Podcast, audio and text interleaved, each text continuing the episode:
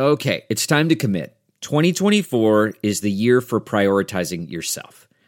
Begin your new smile journey with Byte, and you could start seeing results in just two to three weeks. Just order your at home impression kit today for only $14.95 at Byte.com. Byte clear liners are doctor directed and delivered to your door. Treatment costs thousands less than braces, plus, they offer financing options, accept eligible insurance, and you could pay with your HSA, FSA. Get 80% off your impression kit when you use code WONDERY at Byte.com. That's B-Y-T-E dot com. Start your confidence journey today with Byte. Welcome to Money for the Rest of Us, a personal finance show on money, how it works, how to invest it, how to live without worrying about it. I'm your host, David Stein, and today is episode 86, and it's titled Don't Be a Commodity. A few days ago, I returned a rental car at the Salt Lake City airport. Lapril and I were flying down or driving down to Salt Lake City to fly out to Phoenix, where I've been attending a conference on indexing, on exchange traded funds, and on smart beta. Pretty fascinating conference. And I'm recording in our Airbnb casita that we've rented here in Phoenix. And it's it, it's worked out really well, except it's a little echoey. So I've tried to reduce echo as much as possible on this particular episode, and that's what you hear. I'm just not recording in a plush hotel room. I'm in sort of an echoey casita, which which a little bit more about what we're renting in a few minutes. So we stopped at a nearby gas station to refuel the car before returning it. The station was mobbed. It was one of the most crowded gas stations I've seen in years. And when I took my turn to pump gas, I saw why. The price of regular gasoline was only $1.87 a gallon. I later checked, and it turns out that station has the lowest gasoline prices in Salt Lake City. The price was 50% lower than what I paid for gas just 18 months ago. And on an inflation adjusted basis, it is the cheapest gasoline has been in the US since 1998, which in turn was the lowest inflation adjusted gasoline prices ever. The price I paid a few days ago is about 20 cents per gallon what I pay in my hometown in Idaho. Now, I had to look that up because, to be honest, I never pay any attention to what I pay for gas in Idaho. And because I don't I don't make the decision to where I buy gas on price. Unlike probably most of those that were, were lining up to buy gas at this particular station. Gasoline is a commodity, and often when businesses are selling a commodity, they compete on price. If that Salt Lake City gas station raises their price a nickel a gallon, the amount of customers lining up to buy gas would plummet. Now, why don't I pay attention to what I pay for gas in my town? Because I'm not buying a commodity. I buy Steve's gas. Who is Steve? Steve owns the gas station where I buy gasoline. That's also where I get my car oil changed, and I get my vehicles washed and detailed. I buy from Steve because his employees are considerate. They offer to wash the windows on my car. They pump Lapril's gas, and they'll check her oil in the car. Even Steve has bounded out of the station a few times to put gas in Lapril's car. One time, I went through the automated car wash at this gas station, and I, my car was really, really dirty. It'd probably been out driving in the woods, so there was a lot of, of bugs on the bumper, and they didn't all come out. Well, one of Steve's employees had me come around to the detailing station, put on some, some type of special soap, and scrubbed off those bugs for free. I buy Steve's gas because I don't have to pay 25 cents to get put air in my tire like a number of the other gas stations around where I live. And I don't have to remind them to to turn on the air compressor in the morning so I can actually get air. I buy Steve's gas because I appreciate Steve's sense of design his business acumen, and his sense of community. Steve will write editorials in the local paper. I write a weekly column there. He writes an occasional editorial. I often don't agree with with his views, but I appreciate the fact that he's sharing them with the community. I finally I buy Steve's gas because I appreciate his and his employees' willingness to make fun of themselves as they dance to that disco song Car Wash in the annual 4th of July parade in my town. If you remember my insider's guide, I send you a link to the video. I sent you a link in this week's email. If you're not a member, go to moneyfortherestofus.net and you can get a link to that video as I'll send it in next week's guide also. And you can see this hilarious dance completely orchestrated, choreographed as they dance down the street. They're willing to make fun of themselves. So it's a commodity that they're selling, but they don't deliver it in a commodity like fashion. I buy gas from Steve because I know Steve and I know his personality. Most products and services have a commodity like element to them. Even in my own profession, there are firms that are essentially competing on price because if all you have is a commodity, that's how you differentiate yourself. And it took me a while to realize people hired me as an institutional investment advisor because of me, not because of my firm. I remember in the first few years at, at my firm, I mentioned a few episodes ago, Fred, our founder, whenever when we would get a new opportunity, the way it works in the institu- institu- institutional space is you, if there's an endowment foundation, typically you would go to what's known as a finals presentation. So you would meet with the investment committee or the board, you'd give a 30 minute presentation and talk about your firm, your investment process, et cetera, and then the investment committee would, would choose perhaps of the three or four firms, they would choose one that, that they wanted. And so when we would have one of these opportunities, Fred would ask around the office, does anyone know a board member on this particular prospect? And, and if so, to give them a call and sort of to, to make the introduction or, or to, to try to get some type of edge or a relationship, to build the relationship. And, and I always felt uncomfortable with that. It felt like meddling with the process, that there was some, it was somewhat unfair. And, and that, that attitude of mine was wrong. And I realized this several years later when it became, I had an opportunity to go and present to a foundation down in San Antonio, Texas. And a couple weeks before, I, I took a special trip down to Texas to meet and have lunch with the chair of the investment committee. Now, this was new ground for me. I, I typically would, would go in cold, but I thought, I'm going I'm to try it. I'm going to go meet with as many people as I can. Well, in this case, just the, committee chair. Had a great lunch. Very much was able to just, just it was, it was a good experience. And, they got, and I got hired. I did the finals presentation and, and I won. Later, when I talked to the executive director, he said what had happened is after that lunch, this committee chair called up the executive director and said, we found our guy. This is the guy we need to hire. Notice he didn't say the firm. He said, This is the investment advisor, the person, me, that we needed to hire. I was not a firm. I was, I was an individual, and that is what differentiated me. Now, the executive director said we still have to go through the process, but that's why I won. We won. It was because I was not a commodity. About eight years later, I had I worked with this client for four or five years, and I turned them over to some other associates, and and they and this client was doing another investment advisor search, and my associates and one of my partners went down for the presentation, and and as they went into the presentation, the former the other advisor that was presenting, one of the other competitors was was giving the executive director of the foundation a big hug.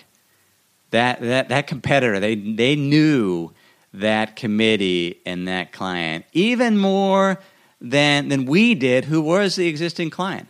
And we lost the business. So the relationship mattered, not being a commodity mattered a lot. Now, there is a type of investment advisor out there now called robo advisors, and they invest via algorithms. It's completely online, And you uh, examples include Betterment, Wealthfront, Future Advisor. There's aspects to the Vanguard. Schwab have an, uh, they have a robo advisor division. And what's interesting about this is they, they invest the money, it's automated, it's via ETFs, but there's not a person. And so the question is how are they differentiated? Or are they competing on price? And in a few weeks, one of the sessions I attended at this conference was on robo advisors. And, and it's a really, really interesting business. I get asked about it a lot, and I think it's something that we're at least going to spend an episode fo- focusing on it. Now, my current business is as a podcaster, uh, running the hub and education site. Sometimes I need design help for logo or graphic. And in today's connected world, I can get this work done for $5 on a website such as Fiverr. That's a F I E R R. But I haven't ever done that. Instead, I use Reese. And Reese is a designer that, that one of my, my friends recommended to me. And why do I use Reese? I've used her for a number of projects now because her designs are remarkable and she understands branding. And she was willing to tell me when my idea is stupid. Or, or she won't speak that quite that blunt, but she will share her opinion, respect mine, but definitely is not is willing to to take a stand and to share her thoughts, to be an individual, not to be a commodity. She doesn't run her business like a commodity. She is selling herself. Another client I had down in well, I won't I won't give the state. When I gave the presentation, one of their questions was, "How do you react when your client doesn't take your advice?" And now that was an interesting question, and and and I answered it and said, "That's fine. I don't I don't expect clients to take all my advice. I'm not going to get mad. And and that question actually is what led me to win the business because their former advisor would get mad when somebody didn't take their advice. Now, Reese doesn't get mad if I don't take her advice. It's a collaborative type relationship. This foundation, who hired me because they wouldn't take my advice or I, I wouldn't get mad if they didn't take the advice, had an investment, a hedge fund manager named Bill Ackman. Bill Ackman runs the hedge fund Pershing Square. And this foundation invested in Bill Ackman's former firm, hedge fund called Gotham Partners, which closed. In the early, about 2000, 1999, 2000, 2001 period, I would go every year and I would meet with Bill Ackman and his partner, David Berkowitz, and, and learn about how they were running this hedge fund. And it was fascinating because but David was, was much more laid back, but Bill was, was a, you could see then he was a very, very, not aggressive, he, he was just very, very focused and, and very, very intense. And I remember them talking about some of their investments. One of them is Kinder Morgan an MLP, a master limited partnership, which I've talked about on on this particular show. And master limited partnerships have had a really, really challenging year, which I'll talk about in a few minutes. But Bill Ackman was one of the first investors in MLPs because this was in the early days of master limited partnerships. This particular fund closed because a couple things. They had a number of illiquid investments. They, they owned giftcertificates.com. They owned a series of golf courses that they were trying to roll up. So they were fairly liquid, but one of the things Bill Ackman was learning how to do or was starting to do is what, what has become to be known as public shorting.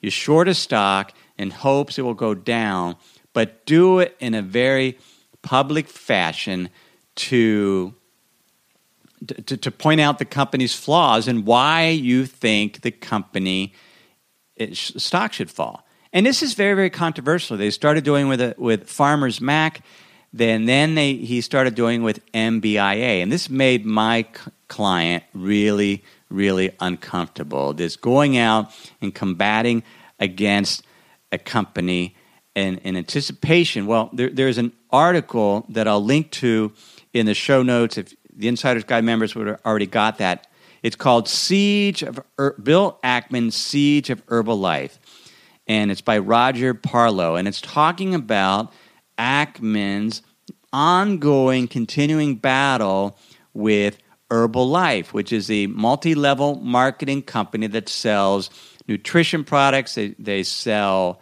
beauty products. And the quote from Parloff is drawing upon bottomless resources and boundless self confidence, Ackman has committed himself to destroying the company. Company, in this case, being Herbalife. This made my, my client really uncomfortable. And so they terminated the relationship with Gotham Partners, as did a number of other clients. And as a result, the fund became it, became very, very challenging because so many investors pulled out, and yet a lot of the investments were illiquid and took four or five years for this fund to, to wind down. At the same time, David Berkowitz and Ackman split up. But then Ackman started his new fund, Pershing Square, in 2004. It has achieved annualized rates of return, an annualized rate of return of 21%, according to this article in Fortune magazine. Let me pause here to share some words from this week's sponsors.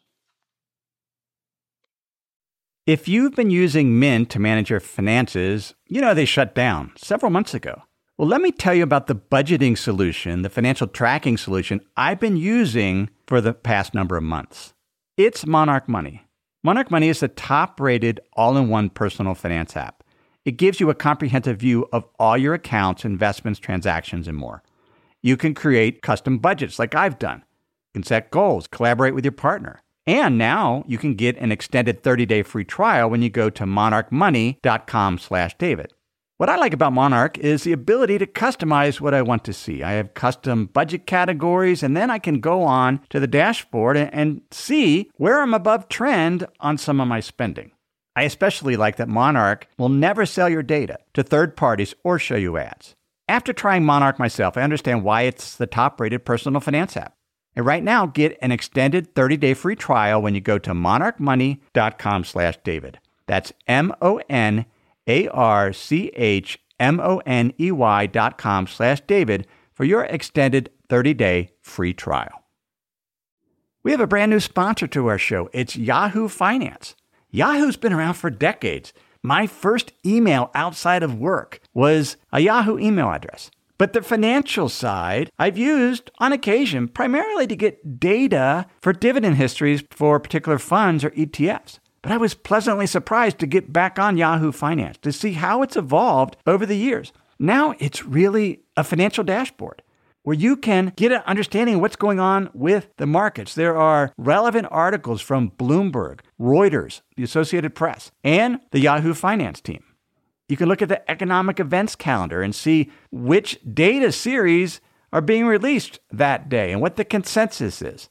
You can see the pulse of the markets at any time by going to Yahoo Finance.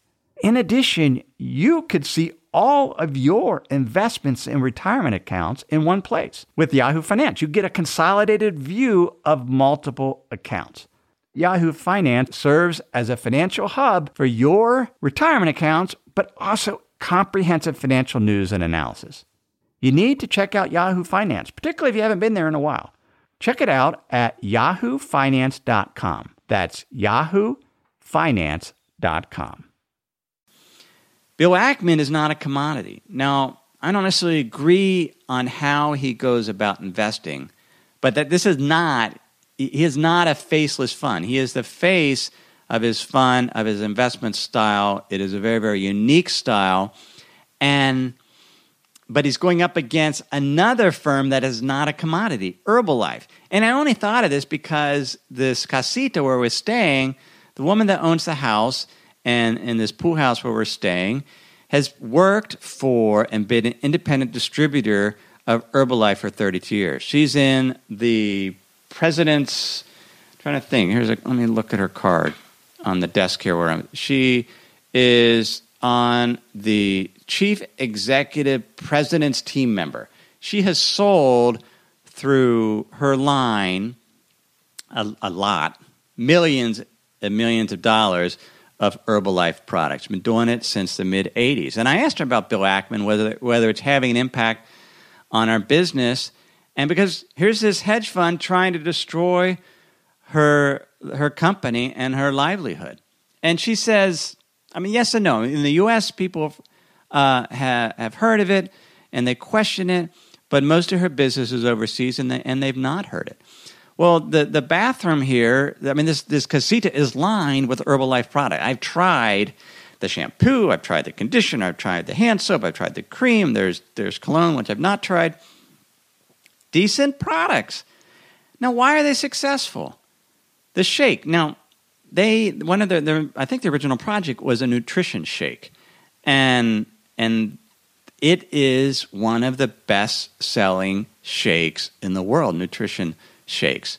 And but but why are they successful? They're successful, I think, because it is a product that is sold by an individual. It's not something you buy online. It's not a faceless company. It's sold by a person who is not a commodity and presumably has a unique personality, a unique way to, to deliver things. And and that's why Herbalife is successful. Now, I, am not going to comment whether it, I mean, it's the Ackman's contention this is a pyramid scheme. And if you read the Fortune article, very, long article, detailed article, it goes back and forth on, on what's a pyramid scheme and how it's not really defined in the code. And, and you can make your own judgment. But I, I can tell you that the product seems decent product. And, and I can tell you the person that owns uh, this house has been doing it for 32 years. She said she was 65. I, I would have said she looked 52. And now, is that Herbalife and have, taking that shake for 32 years every morning, or is it something else? I don't know. I tell my kids who are in college not to be a commodity, to no matter what you, I don't care what they do for a living, but if you're going to do it, do it so they hire you for you and not, and because you deliver value, don't be like everyone else. You have to be unique. And that's where business has gone. People want to hire individuals, they don't want to hire commodities. They hire for the relationship. I saw that in my investment business. People hired me, they did not hire my firm. And when I left my firm and started a podcast, people hire me for me. There's lots of investment podcasts out there. Some of them you might like, some of them you not. Uh, and but the point is, people listen to my podcast because I'm the host and because of the value I'm delivering. And some people don't like my podcast at all. They say I tell too many stories, or I don't tell enough stories, or or whatever. But it has to be unique, and I tell that to my kids, and that's the point here. Don't be a commodity. Now, speaking of commodities, they're doing awful this year as an investment. I spoke about commodities as an investment back in episode 40. And, and we talked about commodity super cycles and how you have these long periods of upward trends in commodities and long bear periods of downward trends.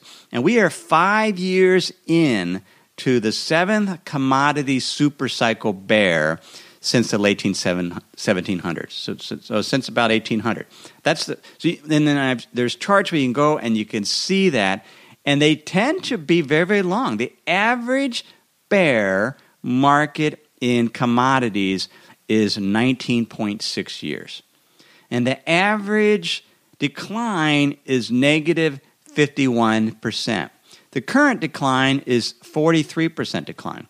And, and typically in these commodity super cycles, now most of the carnage is in the first five or six years, and then things kind of go sideways, and you might have some commodities going up a little bit, but they tend to be very, very long cycles. And so I don't have any direct exposure to commodity futures right now because you can't necessarily buy a commodity. Some of them you can. You can buy gold, there's some precious metal you can take hard delivery, but mostly you invest through commodities futures. And if you go back and listen to episode 40, I described that in, in more detail. Now, one of the things Bill Ackman admits when he makes mistakes, and he made some mistakes in his first fund. And, and one of the things I do in this show and on the hub is admit when I make mistakes. I bought oil for a, a short time, for a few months this year, oil futures, completely speculative, and it didn't work out. And, and that was a mistake. But that, that, that goes into the speculation bucket. A bigger mistake has been my investment in master limited partnerships. These are energy infrastructure assets that in that essentially move oil and natural gas and store it. And, and it has been a horrendously poor investment with some of with with MLPs overall, some of them down 50%, some of them are down 20% this week alone. And, and it is a great example of one, don't try to catch a falling knife. That this negative sentiment against master limited partnerships is huge. Now, what was my mistake? My mistake was typically if I, I, I, track what are known as market internals, and if something appears to be selling off and it's sold off 15 to 20%, usually I'm out. Most of the time, I'm out. This time I stayed, and I stayed because of the yield, the income, the attractive yield. And I've seen this investment fall and fall and fall to where its yield on, on one of the funds I'm holding is over 15%. And, but it fell so much this week, it, it sort of, and I've gotten some, some emails, you know, is it going to go under this particular holding? Are, is the master limited partnerships overall going to completely go away? And I step back and I think about that, and it's not as if we're never in the US going to use oil again. You see that lineup of people at that gasoline station. Or, you know, somebody else mentioned electric cars. If we all use electric cars, we still have to power those cars up. We have to charge them. My friend has a Tesla, and, and he has to charge it every day and he can only go about 200, 250 miles on one charge. Well, how is that charged? How is electricity generated? More and more by natural gas, which goes through these same pipelines and storage facilities that are owned by master limited partnerships. Kinder Morgan, as I mentioned earlier, is a master limited partnership, but it gets 40% of its revenue from oil production. And so you have upstream MLPs, which are suffering and are going to be in a lot of trouble. The midstream MLPs, at least on the surface, while they may have to cut their dividends, while they may have, they certainly have some balance sheet stress, it's a viable, ongoing business, yet the securities are trading like they're going out of business. And maybe they will.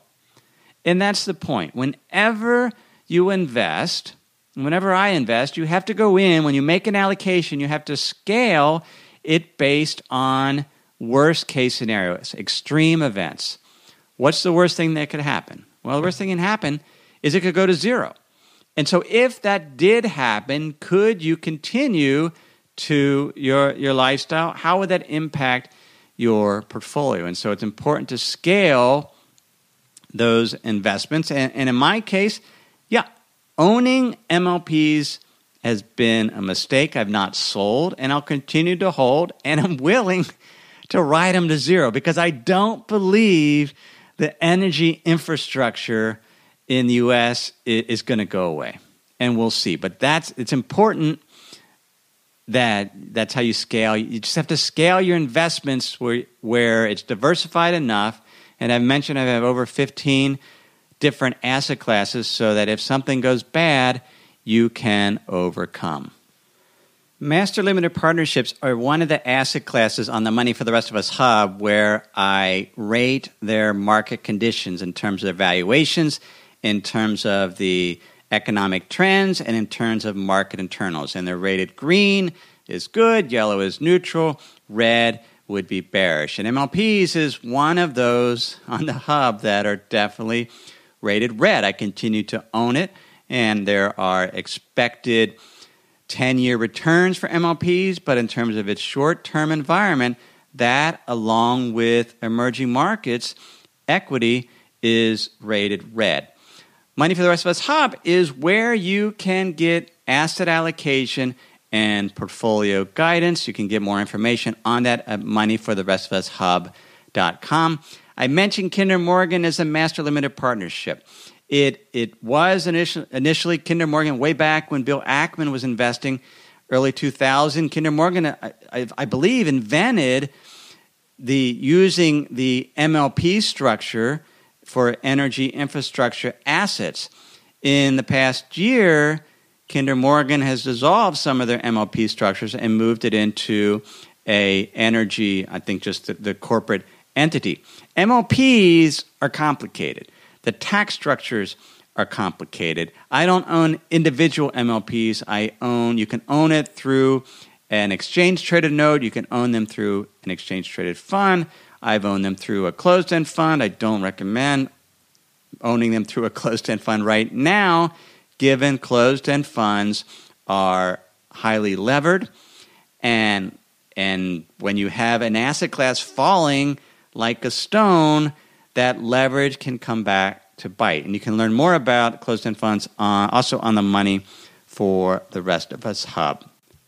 I want to thank all those that have left reviews of the show on iTunes, on Stitchers, and on other platforms. I wanted to read quickly a review from Alamo, who I assume is from San Antonio. It's titled Can't Believe It's Free.